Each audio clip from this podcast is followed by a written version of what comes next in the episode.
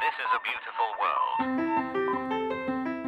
I'm Heather McElhatton, and this is A Beautiful World, bringing you inspirational stories from around the globe.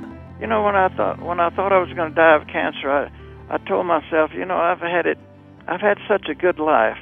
I'm 83 years old now. You know, I said, why don't I give somebody else the same opportunity that I've had? That's Forrest Fenn. He's an 83 year old millionaire living in Santa Fe, New Mexico.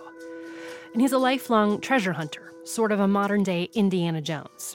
He's the kind of guy that goes all over the world searching for treasures, which he then sells. So, when he was diagnosed with pancreatic cancer, he decided that before he left, he wanted to leave something behind for other people so that they could experience what he's been experiencing his whole life adventure, mystery, and intrigue. So, he says that he's bought a treasure chest and he's filled it with some of his favorite artifacts from his own collection. And he's hidden it somewhere in the Rocky Mountains. It's out there right now, waiting for someone to find it.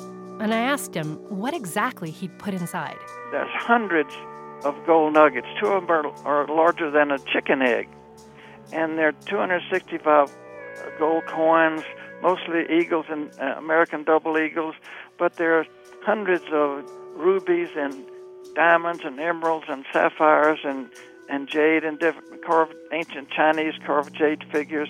And I think when they lift that lid and look at that, their hand is going to go to their mouth and they'll say, "Oh my God!" And and and I I, I know that they're going to start laughing if they don't faint. And how is somebody supposed to find this hidden treasure?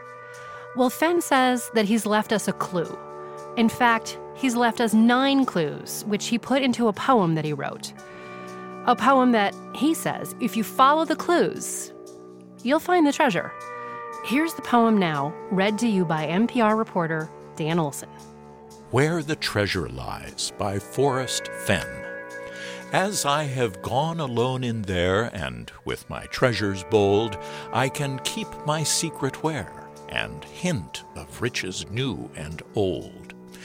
Begin it where warm waters halt, and take it in the canyon down. Put in below the home of Brown.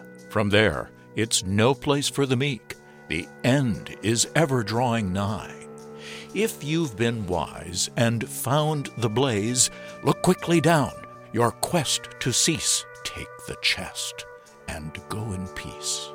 So hear me all and listen good. Your effort will be worth the cold.